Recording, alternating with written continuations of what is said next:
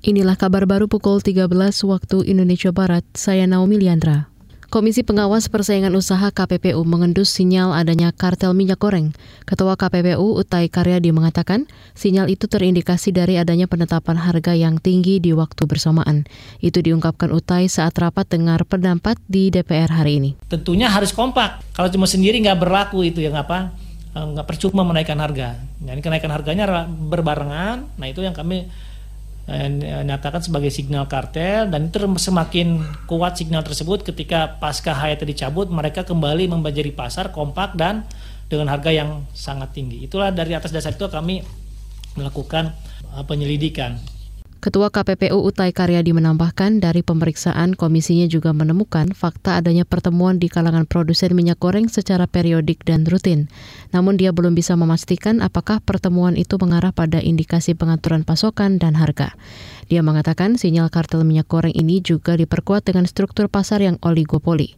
KPPU sebelumnya mengklaim menemukan satu alat bukti terkait dugaan pelanggaran penetapan harga, kartel dan penguasaan pasar melalui pembatasan peredaran barang dan jasa biasa. Badan Nasional Penanggulangan Terorisme BNPT menilai indeks potensi radikalisme di kalangan perempuan cenderung tinggi. Mengutip antara, Koordinator Keuangan BNPT Syaiful Rahman mengatakan temuan itu berdasarkan hasil survei yang dilakukan pada 2020 lalu.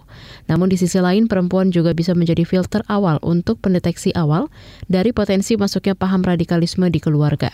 Dia menambahkan potensi radikalisme juga cukup tinggi pada kaum urban, generasi muda, serta pengguna internet dan media sosial. Kata dia, kelompok tersebut harus menjadi sasaran utama dalam kontraradikalisme. Kita ke daerah. Jumlah penderita TBC di Banyuwangi, Jawa Timur mencapai 1.800 lebih orang. Dari jumlah tersebut, 150-an di antaranya merupakan anak-anak. Temuan itu berdasarkan catatan Dinas Kesehatan Kabupaten Banyuwangi hingga akhir Maret ini.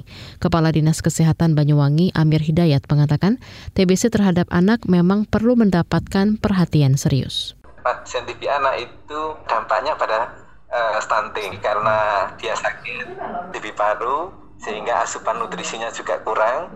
Akhirnya pada perkembangan kognitif uh, otak anak dan fisik uh, tumbuh kembang tumbuh kembang anak itu akhirnya berkurang dan berisiko stunting. Kepala Dinas Kesehatan Banyuwangi Amir Hidayat menambahkan selalu melakukan pengobatan dan pelacakan. Ini dilakukan untuk mendeteksi dini potensi persebarannya.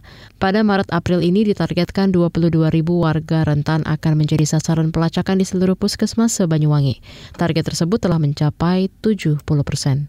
Saudara, demikian kabar baru KBR. Saya Naomi Liandra, undur diri.